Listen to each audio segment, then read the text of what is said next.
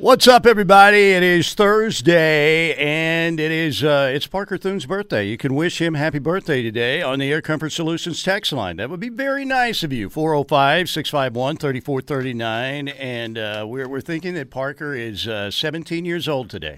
Is that correct? I tell you what, Mike, I was very impressed with the fact that you all knew it was my birthday when I walked in because, like, that's not something I go, like, generally, that's something I keep out of the public eye, but I tell you what, I walk in and everybody's happy birthday, happy birthday, happy birthday. Isn't Nothing see? gets past the vineyard. That I know they're they're very good people. That's what they are. They're very good people. So you're not uh, one of those people who go on social media and say like, "Oh my gosh, it's my birthday month." no, no, I'm I'm definitely I'm the farthest thing from a birthday month person. What do you think about the people who advertise their birthday? Is that cool? I guess you can do it on your birthday, right? I mean, I guess if you have a reason to yeah, advertise I it. see. I don't like calling attention to my birthday either, and I really don't want anything because then I don't have room for anything. I know, I feel you on that. My family will always ask me every single year, "What do you want for your birthday this year?" I'm like, I, I, I don't know. I know. They'll probably know better than I do what I need. It's such a departure from when you were a kid, man. I know. You just were counting down the days. Oh my gosh, this is going to be awesome. Or Christmas, you know, you're thinking about uh, the the score you're going to get for Christmas.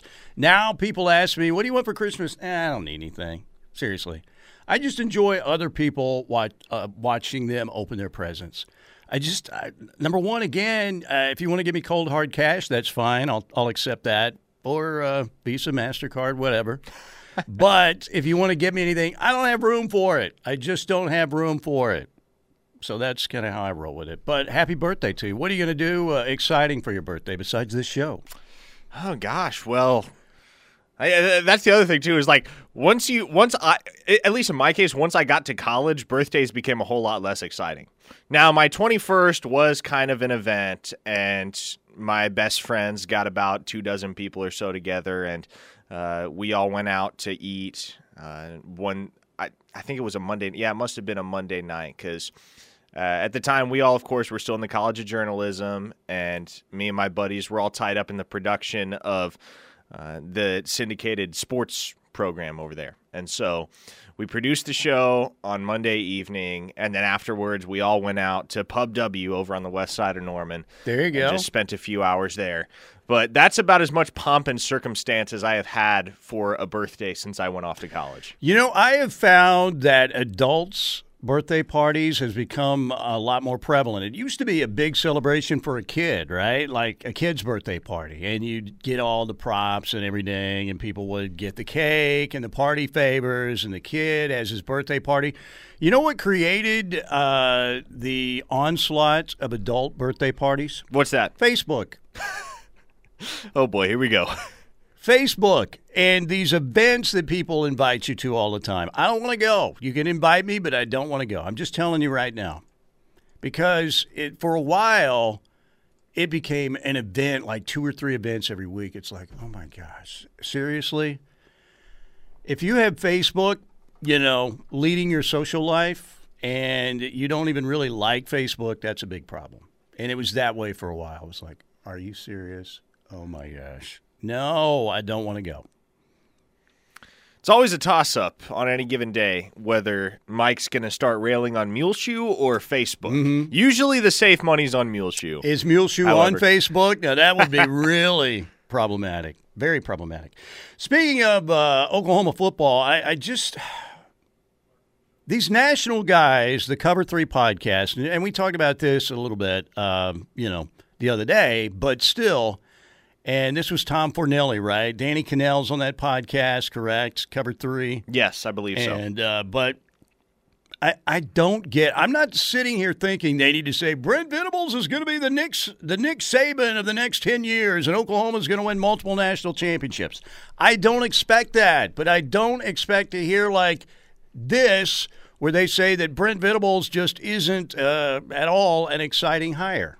I, I don't think it's a very exciting hire. And I, I think that, too, like Oklahoma fans, while they will never admit it, I feel like the way that they've responded to everything and the way that they're kind of holding on and they're still very bitter about what Lincoln Riley has done. I think kind of speaks to how they feel about the hire too, because Brent Venables is a great defensive coordinator and he has been for a very long time. I have absolutely no questions that he's going to come in and that defense is going to be good. It is going to be well coached. It's going to be aggressive. It's going to be all that fun stuff. But he's never been at the head of the table. He's never been in charge of the program. And I just don't know how that's going to go. So I think that this has he has a chance to be, you know, one of those three stars that becomes an NFL all pro player that everybody see the graphics like nobody believed in this guy out of high school. They only gave him, you know, made him one of the top 10% players in the world. But like I just think that there's also a chance that this is kind of like a rebound more than anything. Like, okay, well, we, we got to get the guy we know won't leave us. We got to get the guy we know is loyal to us. All right, maybe I buy part of that to an extent, but what I, what I don't buy is again Oklahoma's history of hiring uh, assistant coaches. Bob Stoops wasn't a sexy hire, but he was a great hire. Um, Barry Switzer may not have been the sexiest hire back when Chuck Fairbanks went to the Patriots, but guess what? He ended up with three national championships and a bunch of wins. Bud Wilkinson, again, all the Sooner coaches who have won national championships were hired as assistants.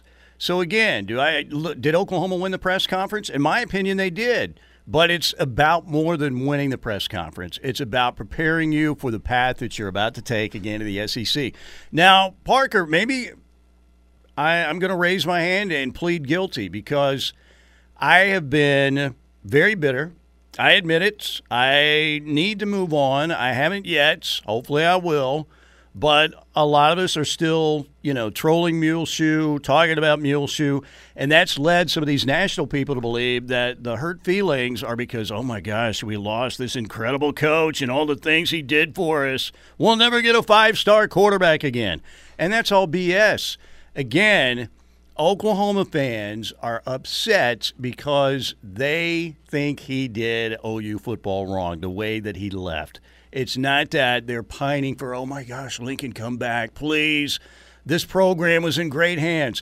And I'm not saying that Lincoln Riley didn't do a good job. He did do a good job to a certain extent. But when you're talking about making this move and the transition the program needs to make physically, particularly on defense, and just the way you go about your business. Who's done the best job out there of any other program in college football looking like a top flight SEC program?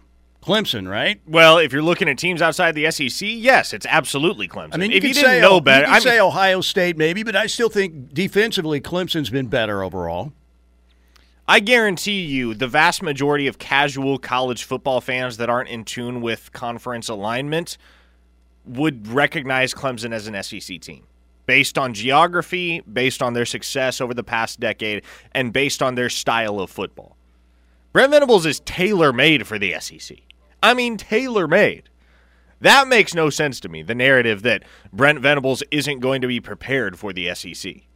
I understand if you get, I, I, I understand if your opinion is that it's not an exciting hire. Because, sure, first time head coach, you could have gone and made a splashier acquisition, but at the end of the day, you're talking about arguably the most successful coordinator on either side of football at the collegiate level over the past two decades.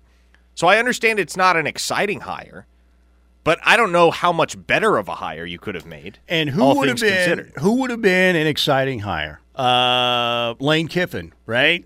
You win the press Yeah, do you want- conference. do you Oh, want. Lane Kiffin? I'd rather have Brent Venables than Lane Kiffin, and I think Lane Kiffin's all right. I, I enjoy him on Twitter. I think he's a decent football coach, but I'd much rather have Brent Venables. So again, if you want to win the press conference, and I think here Brent absolutely won the press conference big time. I thought it was great. Did they see him when he landed at the airport?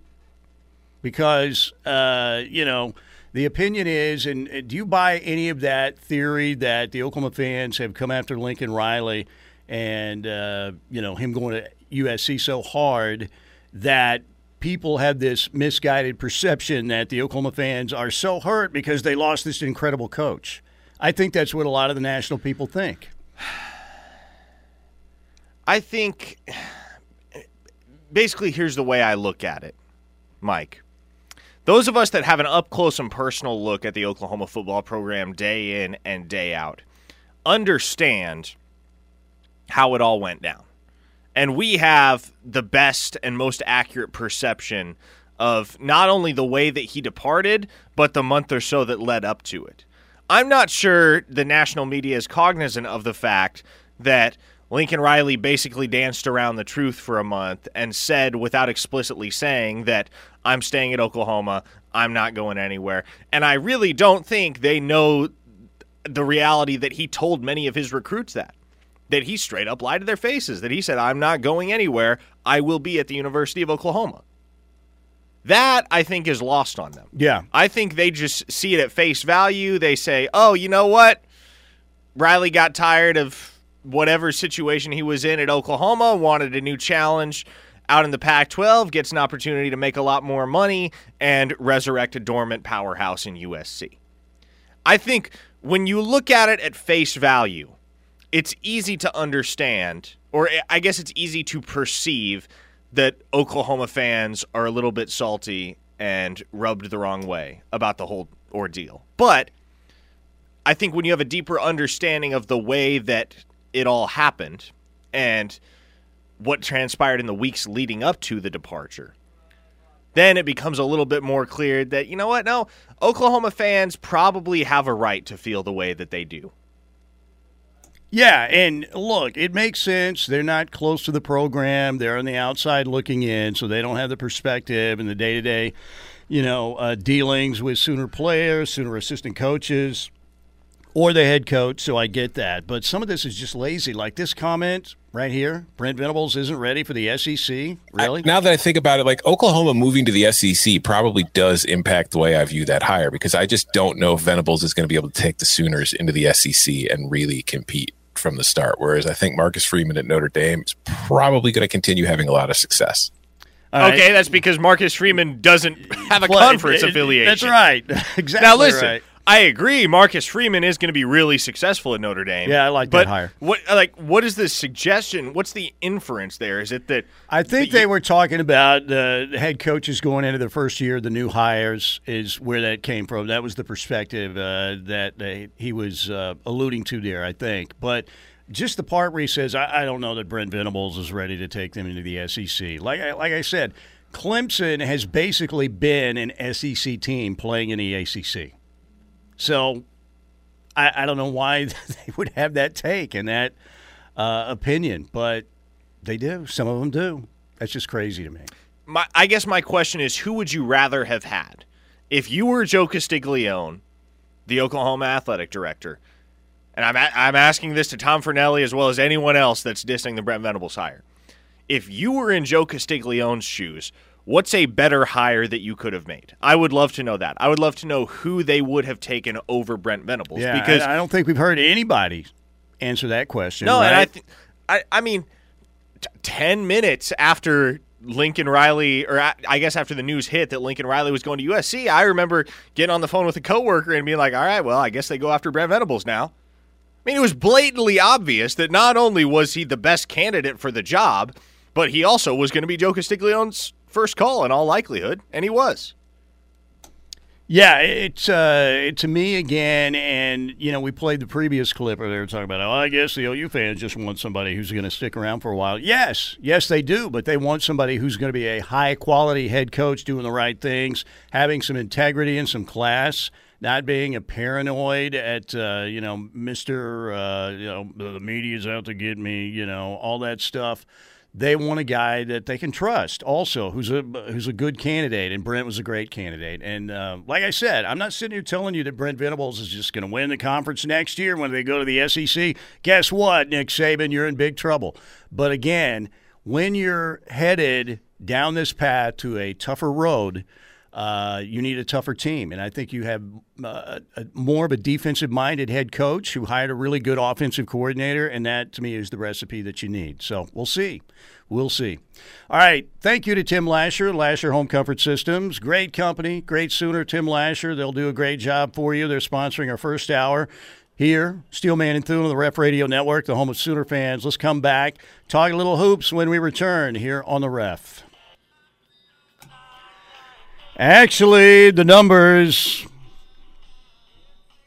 9787 last night, as in Texas Tech beating the Sooner women at the LNC 97 to 87. 15th ranked Oklahoma falls to 9 and 4 in the league.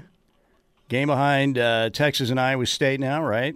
Skylar Vann 17 16 for Madi Williams, but Texas Tech wins the game. Big game for the Sooner women, just like the men coming up this weekend. The men will play at Iowa State. And uh, that's a one o'clock tip off. And then the uh, Sooner women will play Iowa State at six o'clock at Hilton Coliseum. So uh, two big matchups for uh, the OU men and then the Sooner women later at night. We'll talk more about the men's matchup coming up here in a minute. Let's hear from Jennie Baranczyk last night as the uh, OU women again fall at home. 97 to 87. Here is uh, Jennie on the loss from last Honestly, night. Texas Tech, I thought, did an incredible job. I mean, they controlled the game from the tip, and we we need to be better. We need to be ready, and that's on that's on us as coaches to be able to really have our team prepared. And I'm disappointed in a in a variety of things. Obviously, the rebounding, um, our fouling, and yes, you have to credit them. They've got a, a great basketball team, and at the same time, I'm just I'm really disappointed in in myself and and in us for just not having us ready. Well, that was a surprise last night because uh, Tech has not had a good uh, season overall. Unranked, 10 and 14, 3 and 10 in the league. Yet, I guess, you know, even really good basketball teams, and the Sooner women are a good basketball team. They've had a great season. They're 20 and 5 on the year. And again, they are 9 and 4 in the league. But sometimes you throw a clunker out there, and I guess this was that one, right? Parker last night. And again, that that happens. That happens at times for basketball teams. We see. I mean, Baylor, the former number one overall team in the country, they laid quite an egg last night against the Texas Tech men's team. Yeah. So, again, it's one of those things where it's it's the game of basketball, Mike. Sometimes the shots don't fall. Sometimes you're just not in sync. Games like this happen, and they happen for everybody. Teams that can go an entire season without a clunker are very few and far between. And so Oklahoma was due for one of these at some point. Look, it doesn't change the overall outlook for Jennie Baranczyk and this team. They're still a tournament team. They're still going to be a formidable foe come tournament time. And Jennie Baranczyk is probably coach of the year right now. She's done an unbelievable job. It's a great hire. Uh, they play exciting basketball. Wasn't their night last night. They fell behind. Uh, they came back. They got the lead back momentarily. But again, it's one of those classic deals where you know you, uh, there's maybe not as much gas left in the tank after you burn all that fuel making the comeback. But by the way, it's Baylor and Iowa State, I believe, that are ahead of the Sooners in the standings. Uh, so Oklahoma's one game back in the conference standings. So this is a big game at Iowa State coming up this weekend for the OU women. That's a six o'clock game on ESPN Plus. Now the OU men play at one o'clock. That's also an ESPN Plus game, unfortunately. But uh, Parker, you cannot underestimate. This is the biggest game by far of the season.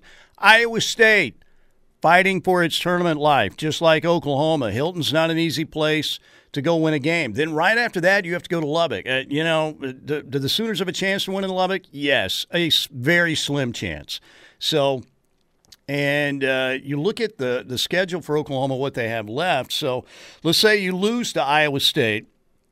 And then you go to Tech next Tuesday night and you lose in Lubbock. Well, then you've got to win out. Yes. You, you got to beat Oklahoma State and West Virginia at home, and you're going to have to go to Manhattan and win at Bramlage, which hasn't been easy for Oklahoma to close it out. And guess who else is fighting for their tournament life?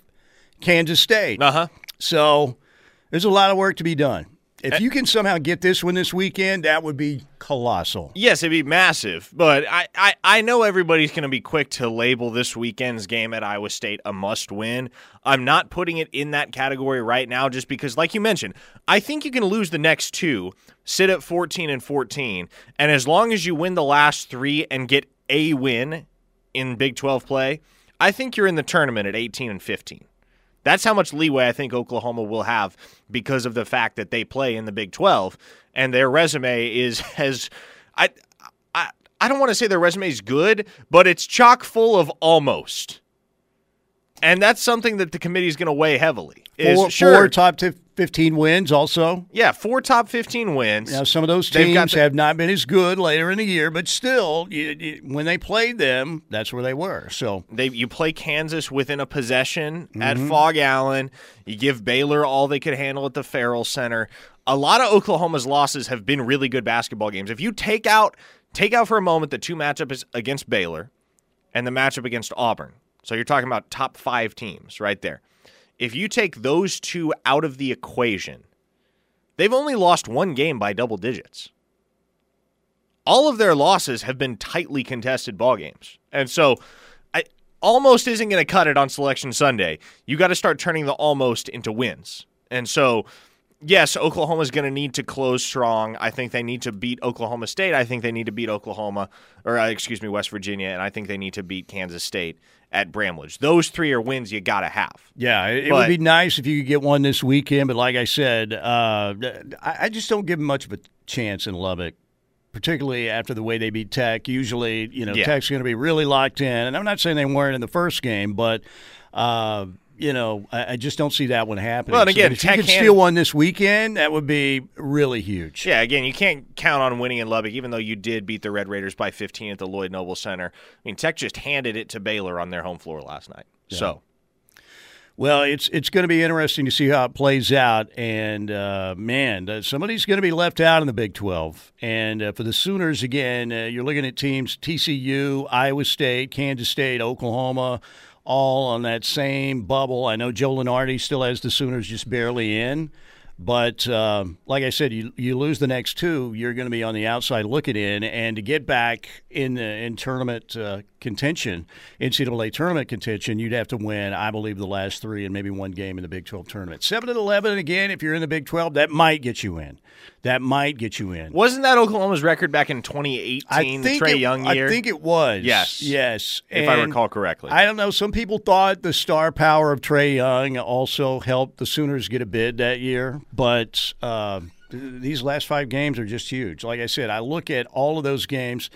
Uh, the only one I don't consider very winnable is the game in Lubbock, uh, Lubbock next Tuesday. So, and uh, man, they had that incredible comeback against Iowa State. That was the Bijan Cortes game at the LNC, right? Yes. It was like thunderstruck all of a sudden. Bijan Cortes was making plays to close the game for OU. we got to come up with a nickname for Bijan.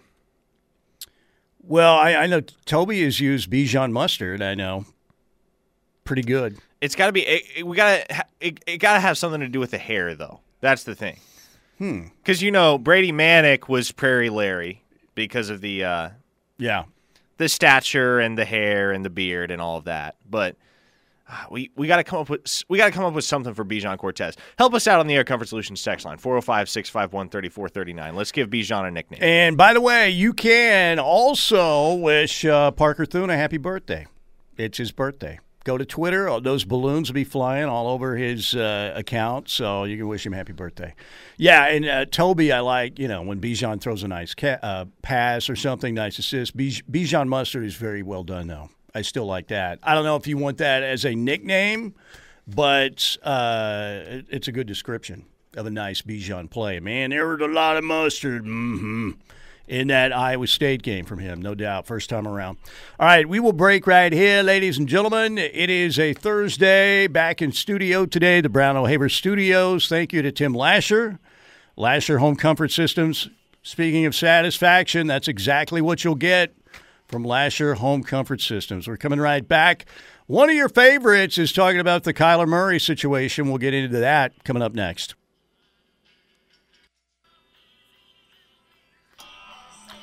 All right, welcome back. Yeah, we both like uh, some Tom Petty here.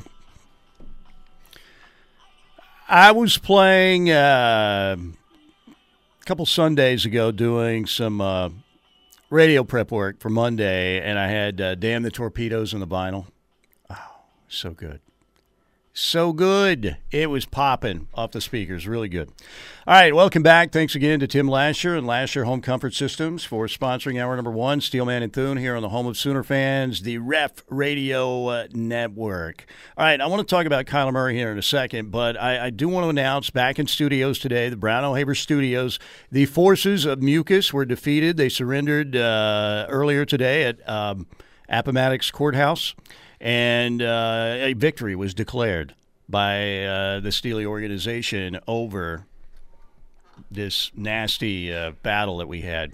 I, I did not have Steely comparing his sore throat to the Civil War on my bingo board today. Well, you know, you never know what kind of bingo we're going to be playing here. But I will say this: I was telling TJ this story. Shay hasn't even heard it because, and I don't know why I forgot to tell her because it was a funny story. We have a, a Chihuahua that we rescued that uh, one of Shay's friends found running around with another dog in the, the mean streets of Waco, Texas. And no, these these dogs around the holidays were just running around for like four or five days. So Shay's friend asked, "What's going on with these dogs? They're they're really good looking dogs. One was like a border collie, and then our Chihuahua." And the neighbors said, "Well, these people moved away, and I think they just left them here." So first of all, who does that? But secondly, she uh, got on, uh, you know, texted Shay a picture of our Chihuahua, now Lala, and said, "You guys want a Chihuahua?" And we said, "Yes." So she's she's been a great dog. Uh, She's very uh, sociable for uh, Chihuahuas. A lot of them will hang around just one person, and kind of that's that's their person. But uh, this dog, very social. She loves when company comes over. And one of the things that she does all the time, Chihuahuas love to burrow underneath a blanket or something. That's their deal. They love that. And uh, we've been laughing because she's the sweetest little dog, but every now and then you'll hear. "Rrr." And we're like, what's that all about? And we figured out that she, on our, our sofa in the uh, living room, we have a blanket out there. And what she's telling you, she's standing on the blanket and she looks at you and goes, "Rrr." and she's telling you, dude, get over here and put this blanket on me, all right? I don't want to do the work myself. So you have to go and drape the blanket over her, and then she's good. Well, during this nasty battle I had with the forces of uh, mucus uh, and the sore throat before that, I would have all of a sudden you would just have this sneeze that would come out of nowhere. And when you've got uh, sinus infection or whatever this was, I know it wasn't Rona because we did the home test, but they can come out of nowhere and they're they're painful sneezes. You know what I'm talking about? Oh, yeah, yeah, yeah. But they're big. And uh, there is some stuff going through the air when you've got that stuff in your system. So our Chihuahua loves to get up on me and put her paws up, like around my shoulders area, and stay there and either kind of tilt her head and sleep or just stare right at me Ah, I know where this is going. while I'm watching TV, whether it's Netflix, basketball, whatever. And sometimes I finally have to put her on her blanket because she could just do that stare for like an hour. So here came an uncontrollable sneeze the other day. Shay was still working in the office. I was setting up Netflix or something.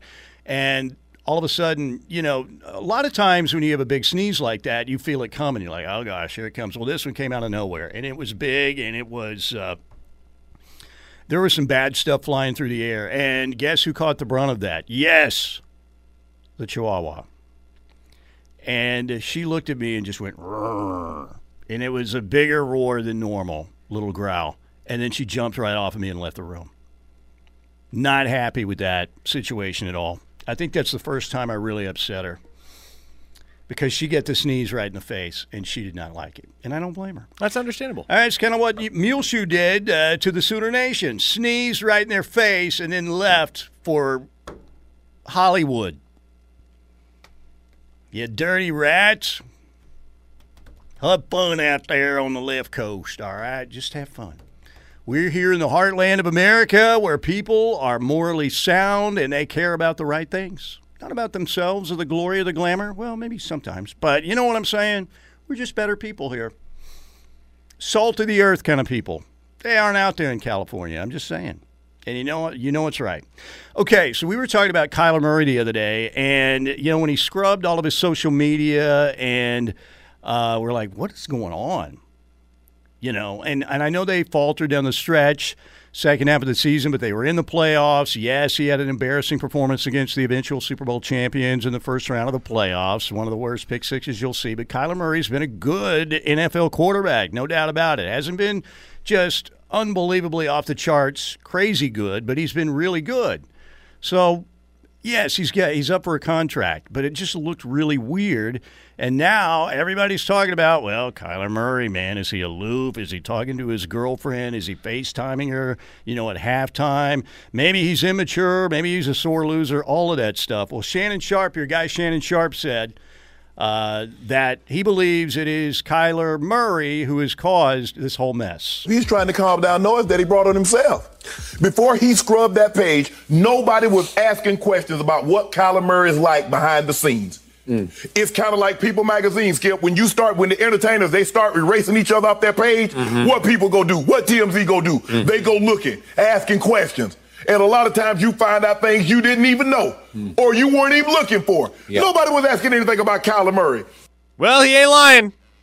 No, he's My he's man right, not lying. He's right on the money with that, and I I don't know. Um, do you think Kyler, as great an athlete as he is, again when you're five nine and you're that tiny, and you can yes you can escape most of the uh, defenders who are coming after you. He's had got great escapability, but you can't escape everybody.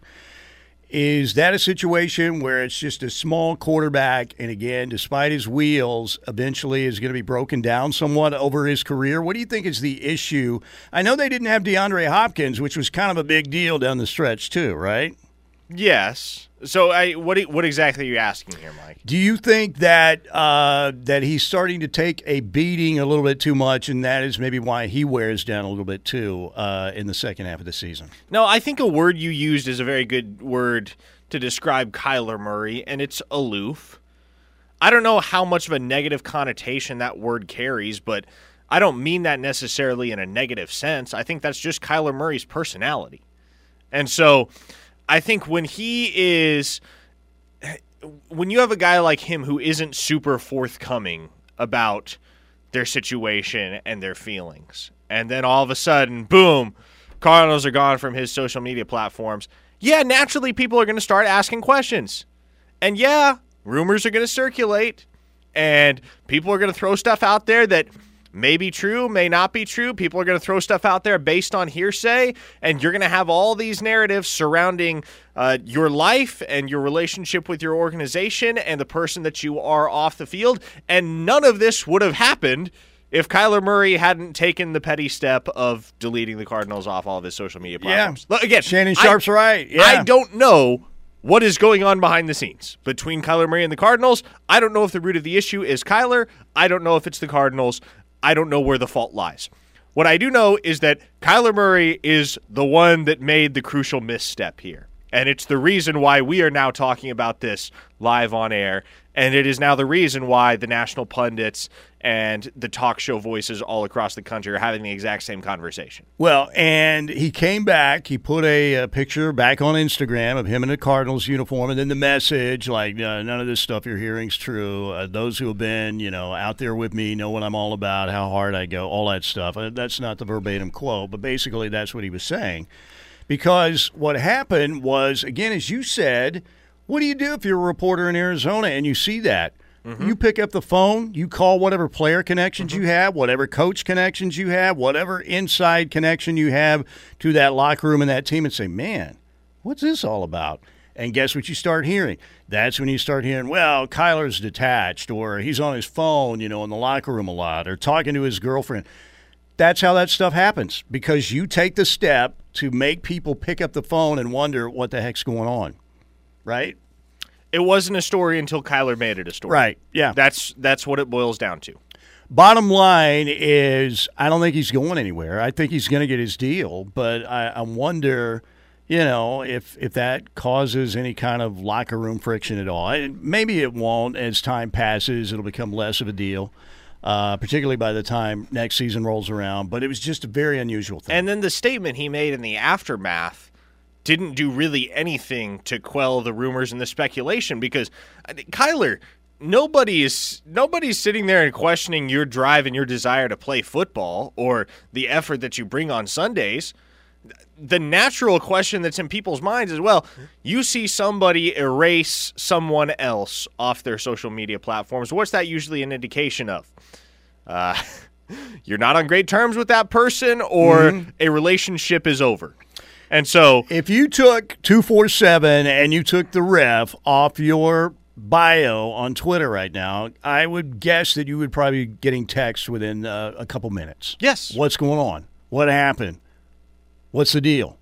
This was Kyler Murray doing that. So, yes, there were going to be a lot of questions out there. And you're right. He did nothing uh, to, uh, you know, quash any uh, talk or uh, dispel any rumors out there with a basic, like, uh, you, you guys know how hard I play. yeah, no again, That- nobody's that- questioning that. That wasn't the question. The Nobody's question is, that. what's the issue with the organization? Is the issue. So, anyway, all right, we'll take a break right here, ladies and gentlemen. Hey, the Thunder. They lost last night, but it was it was it was a good loss.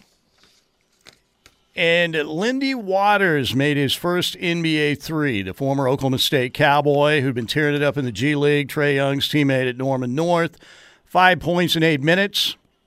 We'll talk a little uh, NBA and we'll get into a lot more college football. Plus, we'll get to the text line, Air Comfort Solutions text line, when we get back. Stay here. Okay, we are back. Ladies and gentlemen, the Air Comfort Solutions text line always open to you 405 651 3439. That's 405 651 3439. Thunder, by the way, uh, taking on the Phoenix Suns uh, tonight after uh, losing to San Antonio 114 to 106. But man, Tre Mann and Josh Giddey continue to play well. Theo Maledon also had a heck of a game off the bench. Poku had 10 points, 10 boards, and four assists. So there are good things happening. And Lindy Waters made his first NBA three, played five uh, or eight minutes actually, and had five points. Uh, again, Oklahoma City without SGA, Lu Dort, uh, Jeremiah Robinson Earl, Mike Muscala, Ty Jerome. Uh, Kenrich Williams all did not play last night. The Thunder again. You got to be thinking about. Uh, you know, you, you got to get one of the four: Jabari Smith, Chet Holmgren, Paolo Banchero, or Jaden Ivey from Purdue. Although he's a two guard, and the Thunder are, are pretty uh, pretty set right there right now. Parker, you want to go to the uh, Air Comfort Solutions text line 405 651 3439? Yeah, one listener says, "Are y'all contractually obligated to mention the Thunder? If not, bless your hearts for giving them airtime." We are not contractually obligated. No, we are not. We are not. Another listener says, "We need to start some behavior modification for Steely to get him past this mule shoe thing. What kind of prize can we put in a jar every day that he does not bring mule shoe into the conversation?" Yeah, that's a good question. Hmm. Suggestions on a nickname for Bijan Cortes: Okay. uh, Kingfisher Jesus, Yes. Cortez the Killer, Ah, Neil Young song. Neil, Neil- yes. Neil Young reference. I believe Eddie Radosevich uh, may have claimed court, uh, the other one. oh, really? Yeah, I think so. Okay. Well, then I guess we gotta. I guess we gotta roll with Cortez the Killer. Those are the only two good ones. All the others, yeah, not really feeling them. Neil Young uh, and uh, Spotify. Man, I like some Neil Young. Decade is a great double album. And uh, Neil Young, you know, he's a big uh, collector of train sets. He's kind of an unusual dude, but uh, like his music quite a bit. See, what impresses me about you, in addition to your sports knowledge at your age, is your appreciation of older music. Did I that, dabble, did that come you know. from your parents? Uh, To an extent, yeah, musically to an inclined? Extent, to an extent. Um, I mean, my dad, when we would drive around to baseball games and stuff when I was younger, nine, ten, that was really when I started listening to music. And he always, he it was you. You had iPods at the time, right? Oh, that was yeah. back when Yeah. iPods were a thing. So we thought those, man, these are awesome. I- Incredible. He got me an iPod Nano when I was probably nine or ten, and loaded it up with Tom Petty and U2 and Boston and the Cars. and- there you go, man. That's a great dad right there. That's a good dad right there. Yeah. Loaded then- it up for you. Mhm. Yeah. Then later on, I I expanded my breadth of, uh, I guess, Your repertoire. yeah, my repertoire uh, of listenership to you know the Pink Floyds of the world, Led Zeppelin. Uh, but yeah, 60s, 70s, 80s rock music. That was that was what I was raised on. There you go. That that's very impressive parenting right there. Very impressive. Major props. Uh, so anyway, all right. Uh, Air Comfort Solutions text line again, always open to you. 405 651 3439. and uh, we will answer any text that you have if we can. And if we can't, we'll just lie. Uh, one listener says prediction for OU's next starting quarterback to be Nick Evers or Jackson Arnold. What are your thoughts, Mike? Ooh, well, I'm not as plugged in as you. Um, may I would say maybe Nick Evers, but you have seen uh, like the videos and seen them in action. I haven't. Um, I don't know. Uh, based on what I'm hearing about Evers, maybe a slight edge to Nick Evers. Yeah, I would give Evers the edge just because he'll have a year to his advantage in the Right. system. He'll he, he'll be he'll have that natural leg up on Jackson Arnold. I also just really really like Nick Evers' skill set, and that is no dig on Jackson Arnold because that dude's going to be a tremendous quarterback as four well. star. But Does he have a chance to go five star? he does have a chance to go five star. What I like about Nick Evers too, man, uh, hearing about his athletic ability, obviously four star uh, recruit, but what this kid is doing, like with his NIL stuff, and uh, he just seems really mature beyond his years. Seems like a really good kid, and I, I don't know anything about Jackson Arnold in that respect, but what I've seen out of Nick Evers, it's very impressive. Another listener says, listening to KREF from Battiest, Oklahoma. It does exist. Home of the Panthers. What? Where? Battiest, Oklahoma. Battiest. Wow. McCurtain County, reppin'. Are there bats and caves up there, or what? I guess there must be. I've, I, have I ever been through McCurtain County? Yes, I, I guess I have. I've driven through Idabel once. I can't remember why. So that's deep southeastern Oklahoma. Yes. I mean, Idabel, I know is. So I've, I've been about as far as Durant, or as they call it, Durant, down there. Yeah, you know, it was it was coming back from my my best friend's bachelor party. That's what it was. That's what took me through Idabel. I was very happy, by the way, to see the blue whale of Catoosa get some uh, national airtime. Who does the spots? The blue whale of Catoosa. We used to road trip to that. The blue whale. It's quite the uh, Route 66 landmark there. Very cool. I can't remember who the advertiser was, but man, we, the blue whale of Catoosa was on a Super Bowl. ad. Okay, apparently I was mispronouncing it. It's Batiste. Batiste. Oh, okay. Sounds Interesting. French to me, then. They're probably You could you could have fooled me. There you go. All right. All right, we got a break. We've got uh, another award winning, uh, probably not hour coming up here on the ref. Keep it right here. Are you having a better day than uh, Mikaela Shiffrin? A third did not finish at the Olympics earlier today. Ooh, I mean, I haven't been wow. much, I, haven't been paying much attention to the Winter Olympics. I haven't either, so- but uh, that's pretty big. I mean, she was expected to bring home some gold, right? And uh, she didn't even finish three events. Man, who's your favorite Olympic athlete of all time? It can be an American, it can be somebody from another country. Man, I know it's kind of I, I don't know how much of a cop out answer this is, but Michael Phelps in his prime was so much fun. Mm-hmm. 2008, that was I of course that was the year where he won seven Olympic golds, and watching him dominate, I mean that was special because you got. It's, it's just it's so remarkable when you see one athlete that is so far and away better than the competition, but it's all the more remarkable when that one athlete is that far and away so much better than every other athlete in the world. Who else fit that bill? Like uh, Usain Bolt, Usain obviously Bolt for a did. while. Yeah. Uh, Michael Johnson for that Olympics was unbelievable. Um, I don't know. My my favorite Olympic athlete of all time is probably Eddie the Eagle Edwards, the British ski jumper who glided like forty feet. But he was out there, man. He was an Olympian.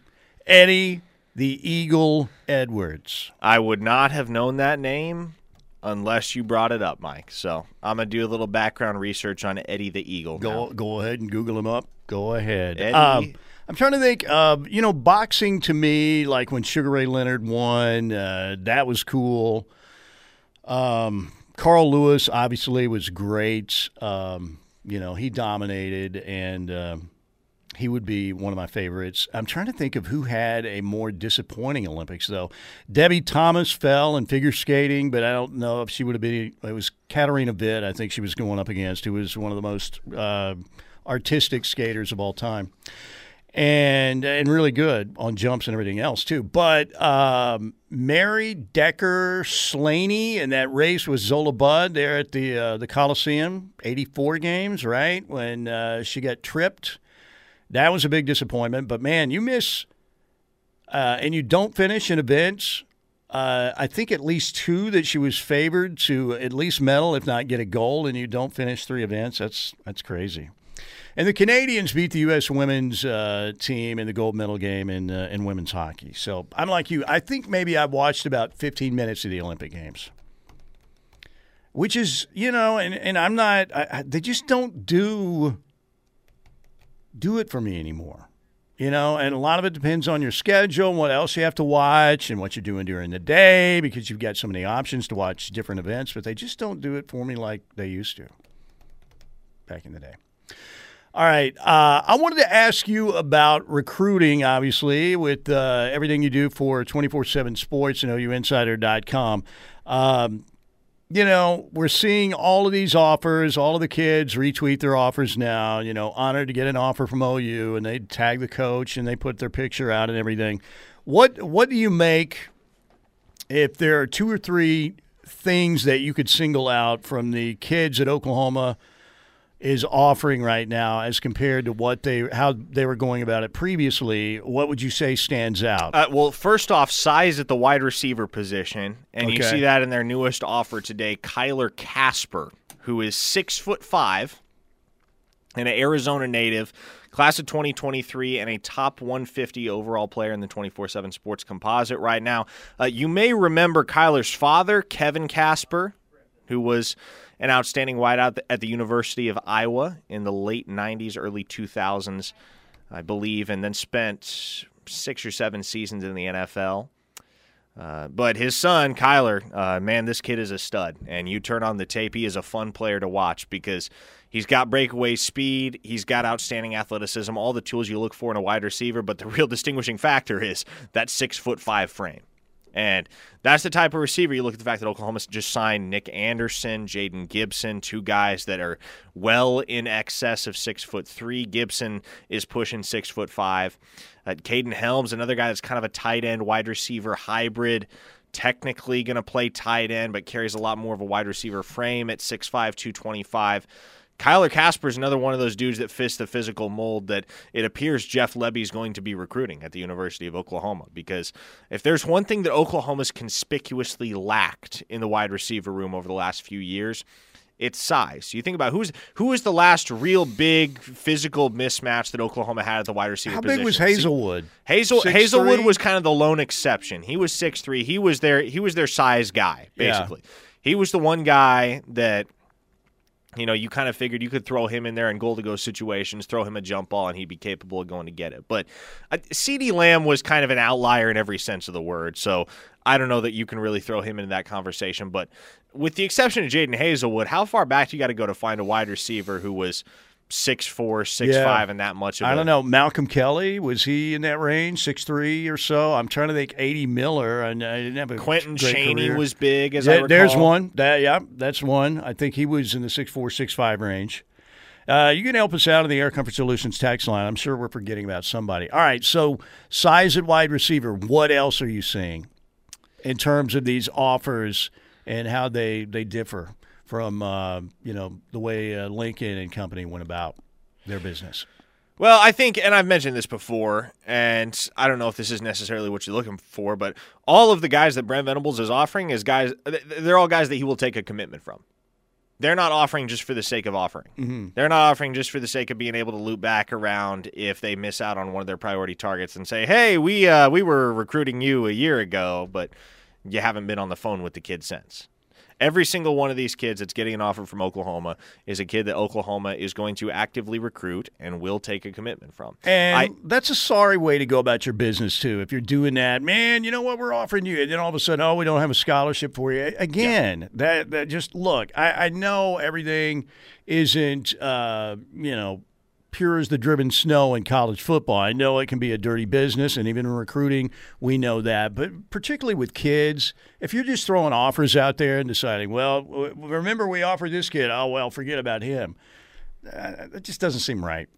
And I know this is also a narrative that has been pushed a lot, uh, both on this show, on Locked In between me and Tyler McComas. It's something that has been mentioned quite a bit. But the localization Oklahoma of Oklahoma's kids, recruiting yeah. efforts, not just Oklahoma kids, but kids from the Kansas City area Mm-hmm. as well. Uh, you think about Brent Venables' stomping grounds back when he was at Kansas State, both as a player and a coach. He is very familiar with the Kansas area, the Missouri area, and so those uh, really anything within a four or five hour driving radius, uh, those are areas that Oklahoma is going to recruit pretty heavily going forward on the recruiting trail. They need to find themselves uh, a Darren Sproles type, man. Dylan Edwards. That's the That's guy. Dylan Edwards. That's the guy. If they lock down Dylan Edwards, I promise you, Dylan Edwards will be Oklahoma's answer to Darren Sproles. And uh, who is on his list right now besides OU? Uh, well, let's take a look at his offer sheet. So Oklahoma offered him on the visit back on January 29th. His previous offers included Washington, Illinois, Indiana, Nebraska, Michigan State, and Wisconsin. Those are probably the two biggest that he has. He's got an Iowa State offer. But it's really, I mean, you look at his list, it's Oklahoma and all the rest. And you see all the crystal ball predictions in favor of the Sooners. They are the odds-on favorite right now to land Dylan Edwards, and if they do, yeah, that's that's a dude that could be. I don't even know if there's a guy you can compare him to. Well, modern day K State guys, Deuce Vaughn, obviously. Yeah, yeah, yeah. But I'm trying to think of an ex Sooner that you could compare Dylan Edwards to. And that's the thing is he's just such a unique Mm-hmm. brand of football player that nobody immediately comes to mind. Well, and a lot of people thought they had that guy in Raleek Brown, obviously, Yes. right? Yes. And Which- Raleek Brown would have been that guy. How do you compare those two? I mean, Brown's a little more highly rated, obviously. Yeah, but- I think they're similar. Uh, Rayleigh Brown is, I mean, the kid's just special, and he's going to be dynamic at USC. If you had to choose between him and Dylan Edwards, especially for the quality of competition he faced, you'd probably lean Ray Rayleigh Brown. But make no mistake, Dylan Edwards is a guy that can be what Oklahoma expected Ray Rayleigh Brown to be. What is the ceiling for Bai Jobe, by the way? Is it like And Sistine Chapel quality? Oh, it's beyond the Sistine Chapel. And that's I think that's what's so intriguing about him because he's only played 2 years of organized football, but it's the ceiling that excites everybody. It's not what he's done, it's what he could do. And I've I've mentioned this before. The kid just has one of the most impressive natural physiques of all time. Before he'd ever lifted a weight, he he stood six foot five, two hundred twenty five pounds, and just looked jacked, as if he came out of the womb pumping iron. And so you take a guy like that, and you displace him from the hardwood to the gridiron, and get him learning the game, and use his natural aggression and his natural physical advantages in the trenches. Naturally, that's a guy that's going to have some success, especially at the high school lever- level in Oklahoma, and that's what Bai Jobe has had. But you know, you get a guy with those tools that are innate, and you think about what he can become if you get him in the weight room for three to four years and you start to really dedicate his training toward being an elite edge rusher in college football as opposed to being an elite forward on the basketball court. Bai Jobe has the opportunity to be one of the most special players that's ever played high school football in the state of Oklahoma. That's And pretty when you're talking about the next level, that's a guy that definitely has long-term NFL potential. What about you said he he's plays organized football. He's played for two years, right? Yes. What about the uh, the Rollins Kabonge kid that was the uh, uh, basketball guy, right? That they got to be kind of a rush specialist. Yeah, I mean, there's What do we think? Rollins Kibonge is a guy that, and by the way, mad props for you to you for saying his name correctly because not a lot of folks can do that. So I try. yeah, so uh, I remember covering his recruitment, and uh, I remember being on the phone with him and how excited he was to commit to Oklahoma. Uh, I think that would have been it was twenty must have been June of twenty twenty, but. That was a kid that had only played one year of Yeah. football when he got to Oklahoma, And, you're he was trying a to break through kid. and get playing time with the, the guys Yeah, they had I- last year. That's impossible. Yeah, and I think he has a lot of the same natural tools that Bai Jobe has. I think there's just something about Jobe though where his athleticism supersedes that of Nathan Rollins Kibonge. And I do think Nathan Rollins Kibonge is going to be a pretty good football player before it's all said and done at the University of Oklahoma. But for what Jobe has in terms of innate physical qualities, it's something that you, I mean, th- there there is a reason why Bai Jobe is currently a top 100 overall player according to 24/7 Sports, and it's because you just don't find physical specimens like him. Yeah. And again, it has much less to do with what he's done and a lot more to do with what he could be if you add 15 or 20 pounds on that frame and you let him loose in a collegiate scheme where he can rush off the edge every single down and focus on getting after the quarterback. That's a guy that has all American potential at the collegiate level and could very well be playing NFL football one day.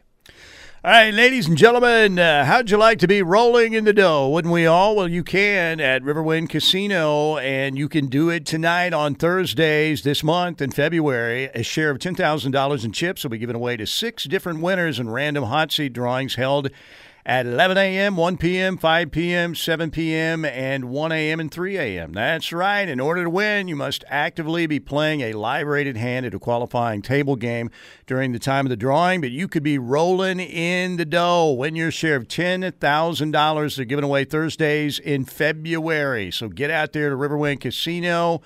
It's nice and warm in Riverwind, and you can warm up and win yourself a big jackpot, or again be rolling in the dough with this great Thursday promotion in the month of February. Taking a break. Thank you to the Seth Wadley Auto Group in Pauls Valley for sponsoring hour number two, and we're coming right back. Welcome back. Good to have you with us on uh, this Thursday. It's a little chilly out there. That song brings back a lot of memories because, uh, well, Rush, one of the greatest rock and roll trios of all time, maybe the best. Cream's Cream's pretty good too. But uh, love that song. But I, uh, in my days growing up in God's country in Norman, Oklahoma, I had a job at the Boomerang Restaurants. Really? Yes, and uh, I eventually got fired from because I called one nine hundred numbers to get college basketball scores, and uh, it costs like fifty cents a call. Like who that's- rang up eighty five dollars? And uh, it, it, it- Steely's calling for scores. You're fired. That's the most Mike Steely thing I've ever heard. That's But- iconic. we had a manager, nice guy named Tony Sawyer. So we would always sing, Today's Tony Sawyer, he makes fries. Because he was the fry cook. Aha. See? You see, see what what we did there? there. We Yeah, were yeah. very creative Tracking. and stupid back then. Yes, I, I got I- fired from. Uh, I tried to take the bowl season off at Arby's. Yes, I, I I was in charge of potato cakes at Arby's back. My parents one time I did something really stupid, and they said you're going to go get a job. And I'm not blaming my parents because my parents are the best. But and I remember they were driving me down Main Street. I was in the back seat, and I and they were looking on the other side of Main Street. We were heading westbound on Main Street Okay. and there was an, the Arby's had a sign that said "Help Wanted," and I'm like, "Please don't look to the right. Please don't look to the right. Please don't look to the right." Oh, well, look here, Michael. Go in, ask him about the job. I did the worst possible interview I could. I didn't want to be in fast food. Not that there's anything with it, but I was like, I, I'm a senior in high school. I can't do this. What if people walk in and I'm wearing a freaking Arby's outfit? You know, I got some street cred. I can't do this. Guess what? They hired me. They hired me. I remember one particular evening. I was working there with my Arby's uniform on, looking after the potato cakes when uh, the Norman High School cheerleaders, who uh, I all knew very well, they had no idea that I was working at Arby's at that time, against my will. So they came. I'm like, oh my gosh, it's the cheerleaders. They're coming in for a freaking roast beef sandwich. I got to get out of here. I hid in the uh, walk-in freezer for about ten minutes. I came out looking like Jack Nicholson after you know that scene in The Shining where he's going through the maze. That's pretty much what I look like. But I was able to preserve my dignity by not being seen in the Arby's outfit. No, nothing against the people working at Arby's; they're fine people. But I just at that age I couldn't handle it. And that's how I got here in this job. BSing people on a daily basis, pretty much. Not much has changed. Yeah. You think you could spend a good 10 minutes in a walk in freezer to preserve your reputation? I feel like I could. I I don't know that I would. Like if I were in your situation there, I, I don't know. I first off, I probably wouldn't have had the presence of mind to walk into the walk-in freezer mm-hmm. and hide there. It was very cold. But I, I, I, I also probably would have just taken the L. Would you? I'm like, well, there's no escaping this one. You know, I had to hide in there because people would rarely go in there. So if they would have seen me back, you know, uh, mopping the floor or something, or said, Steely, get up here, take the order. I wasn't taking that order. I was not taking that order. and look at you now. I know. Can you believe the career track from Arby's to uh, right down the, The street? creativity and the stupidity hasn't gone anywhere. That's exactly the- right. The That's field ex- of work has Yeah, that's has exactly changed. right. Okay. All right. Um, oh, God, it was pathetic. Really pathetic. All right. For my friend Brian, he actually texted me, and I like this, and they can help us out on the Air Comfort Solutions text line. Steely, I'm curious, you and Parker, growing up as Sooner fans, even though he's from Nebraska, right? Yes, he is. Uh, who were the players that you thought were super cool or idolized growing up following OU football? That's a good question for the text line, too. I can tell you mine. Uh, do you want to go first? You, you talked about feel- AD the other day. Yeah, I feel like I've said this many times. My earliest memories of watching OU football were the Jason White, Adrian Peterson days. So Jason White will always have a special place in my heart. For my money, that is the most undervalued and underrated Sooner of all time. And it's not often you can say that about a Heisman winner, but I don't think Jason White gets nearly the love that he should. He should, you're right. And the thing about Jason is because his knees were so bad, he couldn't play at the next level, right? It just physically couldn't do it. But for what he did coming back from those three surgeries to win a Heisman, remarkable. Yeah, I'll tell you what. Jason White and Adrian Peterson are two of my absolute favorite Sooners of all time.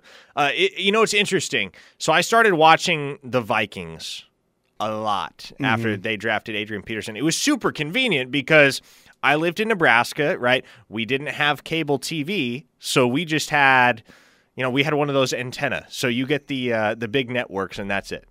So the only the only TV I ever watched was really the NFL broadcasts on Sundays. College football on Saturdays, NFL broadcasts on Sundays. And because Nebraska is reasonably close in proximity to Minnesota, more often than not, Fox would carry the Vikings game in our area. So I got to watch a lot of Adrian Peterson in his uh, early days with the Minnesota Vikings.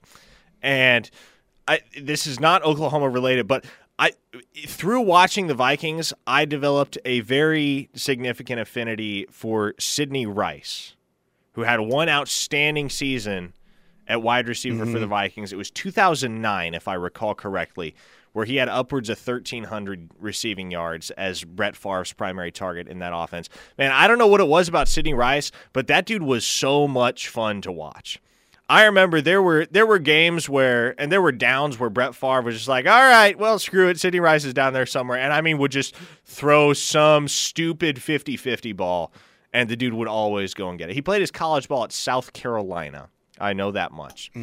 And um, yeah, he had I believe four seasons with the Vikings and then a stint with the Seahawks before he retired due to concussions. He retired real young, 28, 29. But uh, Sidney Rice was one of my favorite football players as a child, and it was largely because I just I just ended up watching him through coincidence because of Adrian Peterson. Was it the. Uh, didn't the Vikings lose to that Saints team that went on to win the Super Bowl? Oh yes, Mike, I remember that game very well.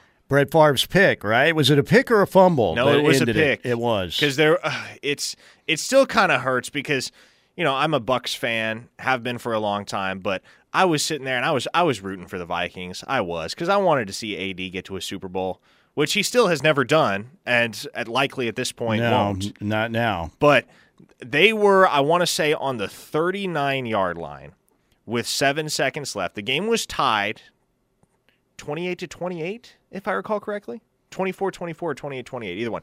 Regardless, they have seven seconds to play. They have a timeout.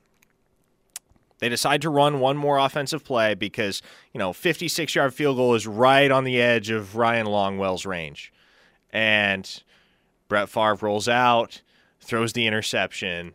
The game goes to overtime, and they never touch the ball. That's actually the game that resulted in the NFL changing its policy on overtime. Wow. Is because the Vikings never got the football in that game. The Saints went down. Garrett Hartley was the one that kicked the mm-hmm. field goal to Yep. send the Saints to the Super Bowl, which they eventually won over the Indianapolis Colts. And it was that offseason that the NFL started exploring a new overtime format. Yeah, that was wild. And uh, won the Super Bowl, Tracy Porter's pick, and um, the Saints were Super Bowl champions. But yeah, the Vikes were very close that year. By the way, um, for me, uh, the- first guy would no doubt Joe Washington. I still think he's the coolest Sooner of all time, Little Joe. And I can remember going to, you know, um, like the the autograph signing day as kids, and this was on Old Owen Field, you know, with the the uh, artificial turf and everything back in the day. And I can remember I had I had this red piece of like poster board to get everybody's autograph, and I had taken with a compass and I had drawn a circle in the middle of the poster board, and that was supposed to be for Joe Washington's autograph only.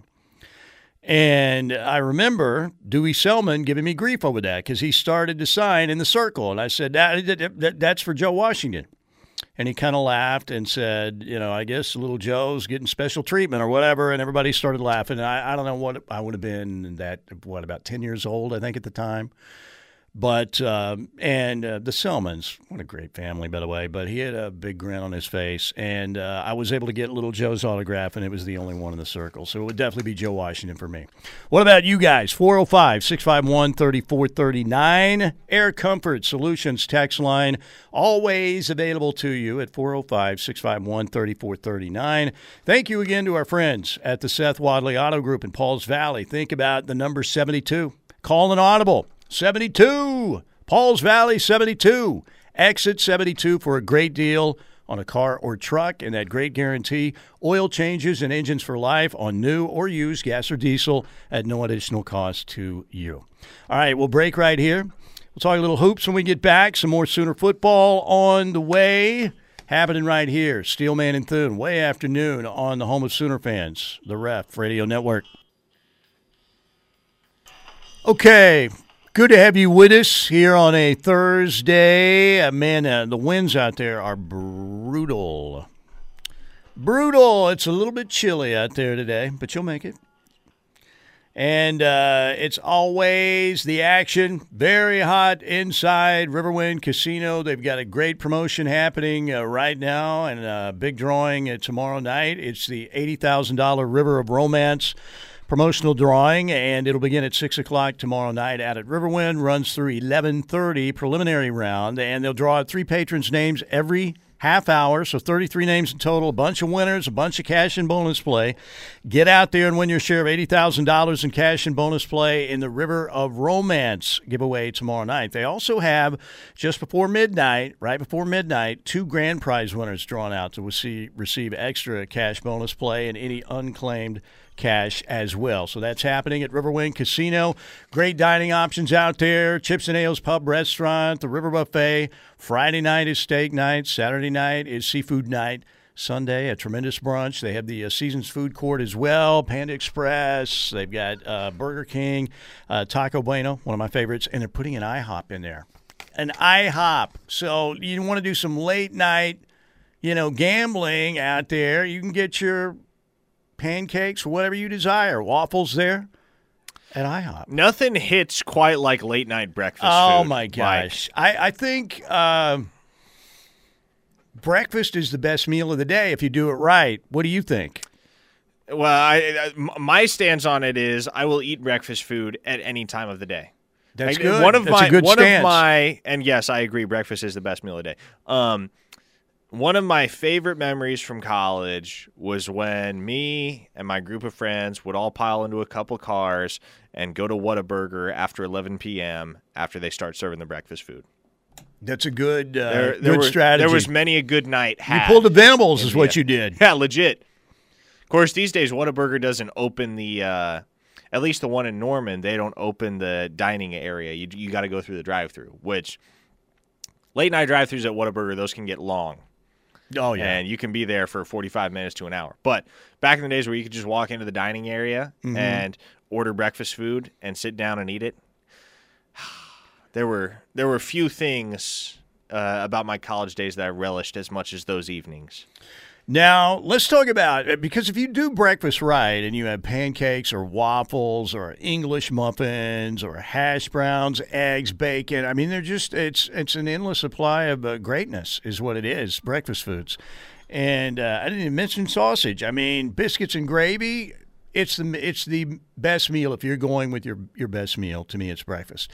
But what about like a fast food breakfast sandwich? What is your go-to? A fast food breakfast sandwich. Interesting. See, I was uh, one of the things I always used to enjoy when I was younger was the uh, the sausage McMuffin with egg from Okay. McDonald's. Yeah. I just I don't go to McDonald's really ever anymore. I'll eat there once a year or so for breakfast, and that's about the limit for me. Uh, I'm a big, you know, I'm a big Chick Fil A fan, so the Chick Fil A chicken biscuit Mm-hmm. is always a go-to. Uh, you put a little honey on that thing, Oh, I bet. Yeah. Mm, elite. I, uh, because of proximity, and of course, I am a very health conscious these days. Uh, not really, but I got to go with the uh, sausage and egg McGriddles, the uh, number six at McDonald's. Very good. I mean, uh, that's that's high quality stuff. No doubt about it. All right. Uh, Air Comfort Solutions text line 405 651 3439. 405 651 3439. Surprised to see last night that uh, Texas Tech came into Norman and beat the OU women 97 to 87. Uh, the Sooner women 20 and 5 in the year, 9 and 4 in the league. They're a game behind Baylor and Iowa State now in the Big 12 standings, and they play at Iowa State like the men do this Saturday. The Sooner men play at 1 o'clock. And uh, the OU women play Iowa State at 6 o'clock in Ames coming up on Saturday. So the Sooners again lose. Tech coming in at what, 10 and 14, I think 3 and 10 in the league is the, uh, the record for Tech. So that was a surprise. The OU women have had a tremendous season. There's no doubt that Jennie Baranczyk has been a fabulous hire. Um, you know, not only she is a, a great coach, uh, so far, but she is uh, very likable, done a lot of good stuff. But last night maybe was one of those nights for the Sooner women who fell behind early and had problems catching up. Obviously, as they lose the game 97 to 87. But Jennie said afterwards, the slow start was just part of the Sooners' problem. You know, it's unfortunate that we started so slow, but I, again, it's not even about what the scoreboard says. We didn't have the momentum we needed to have. We, we didn't have the fire that we've been having. We didn't have the competitiveness. We didn't have the let's go get the ball and rebound. And so to me, this is gut check time of are we going to get that? Are we going to are we going to be the team that that has that? um, or not because we didn't and texas tech did so those loose balls that maybe don't put us so far behind we can get those. We get those and it's a different game. We play with that kind of energy um, it's a different game. So i feel like um, maybe to your point but it didn't have to be so hard. And i think at the same time we needed to play harder. Yeah, it was eight to nothing right off the bat. The Sooner women came back, got the lead momentarily, but again, uh, Tech was able to withstand that, rally by Oklahoma, and won the game by ten. But again, you can't say anything but that Jennie Baranczyk so far has been a home run hire for the OU women. Uh, seems a little bit unusual. You've got both the men and the women playing in Ames this weekend, does it not? Or is that something that I'm not familiar with and I'm just really stupid? Uh, yeah, I'm, I mean, it happens. Mm-hmm. It happens. You'll get the men and women playing in the same venue from time to time. So, and we talked about, man, how big the Iowa State game is. And uh, you said it, and I agree with you. This isn't a, a must win, but it's pretty close. Uh, because the way the Sooners' schedule lays out and where they are right on the edge right now, Joe Lunardi still has Oklahoma, you know, just in there.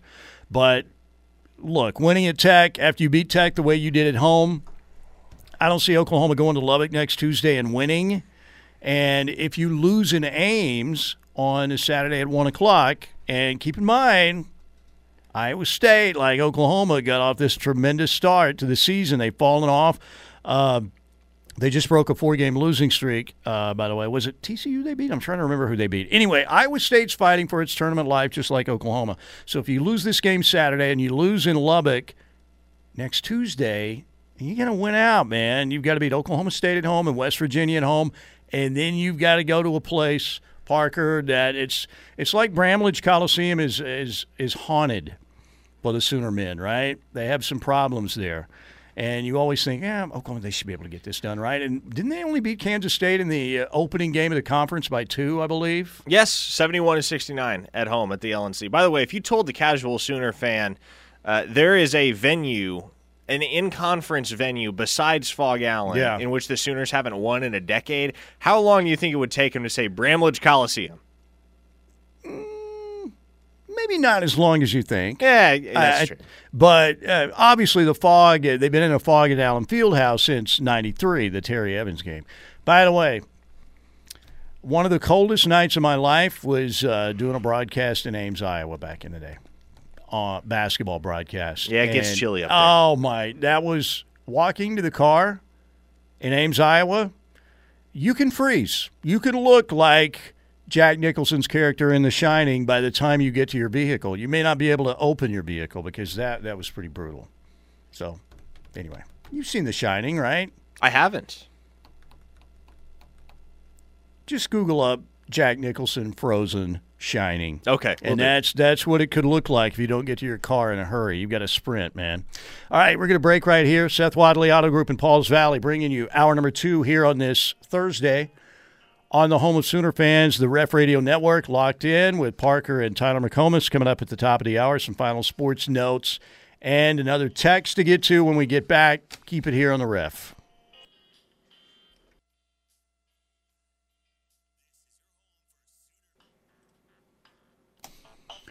I like that funky version of uh, Crossroads.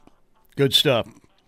Welcome back. Mike Steely Parker Thune with you here on Steelman and Thune. Well afternoon. Uh, we're approaching 2 o'clock. And at that time, you'll be getting locked in with uh, Parker and Tyler McComas right here on the home of Sooner fans. All right, so Pretzel Logic tweets me Steely, what is the most heartbreaking Sooner loss in history for you? And I want you to answer that question too. Most heartbreaking Sooner loss in history. You want me to answer that question? Because I can answer it right now. Okay. Fiesta Bowl 2007. Nothing will ever come close. Hmm. You didn't like uh, losing to uh, Jared Zabransky and company? No, especially with how agonizing that loss was. Mike, like, hey, th- think about the national championship game in 2009. I know that's it, it for people my age. That and the Rose Bowl game, those will probably be the two games that immediately come to mind. Yeah. Um, I think I think the Fiesta Bowl one was harder to swallow for me just because I was a lot younger. It was it was a formative time in my life, and I wasn't jaded by the constant disappointment in bowl season from Oklahoma that I'd become accustomed to by 2017 when they lost the Rose Bowl. Because to be honest with you, I was sitting there optimistic that Oklahoma was going to come out victorious in the Rose Bowl. I never believed it. I never could bring myself to believe it. As soon as Rodrigo Blankenship hit the field goal at the end of the first half, that was the moment I said, "Oh boy, this is not going to go Well, well." it was a squib, squib kick, right? One of the worst decisions ever. yes, Who so, made it? Uh, not the Sooners special teams coordinator. We know that much. That's right. Uh, what do you think the meetings are like for like special teams or I- defensive meetings? They- all right, defense, you I got can- like ten minutes. All right, then we're back to offense. Yeah, but I- special teams, what? Now you guys don't have to meet. All right. Do you want to know, Mike? Because I have on I, I have it on pretty good authority what the special teams meetings looked like. Okay. Yeah. They were a sit down for about 15 minutes a week. You know, I've found in life that you get out of a certain job, career, or situation what you put into it is usually the result that happens based on how much attention and effort you put into something. You usually get a better result when you really put effort and real work into something. If you half ass it, guess what? You're going to have something that's half ass. Oh, you special teams were pretty much that, right? A lot of the time. I mean, how many? Uh, look, and and I know there aren't as many kickoff or punt returns as we used to have, but come on, man. With the athletes you have at the University of Oklahoma, it should have been a lot better. And I, I'm in favor. I like putting really good uh, starting players on special teams. You know, a lot of the Switzer teams and the Stoops teams, those guys that were big time were playing on special teams too. Why not?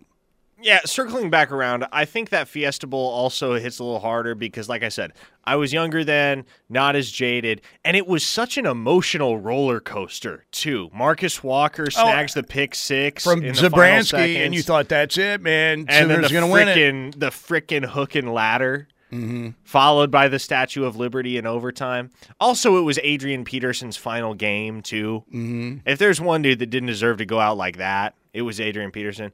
Paul Thompson too, after all that he poured into the university and stepping in as a converted wide receiver Yeah.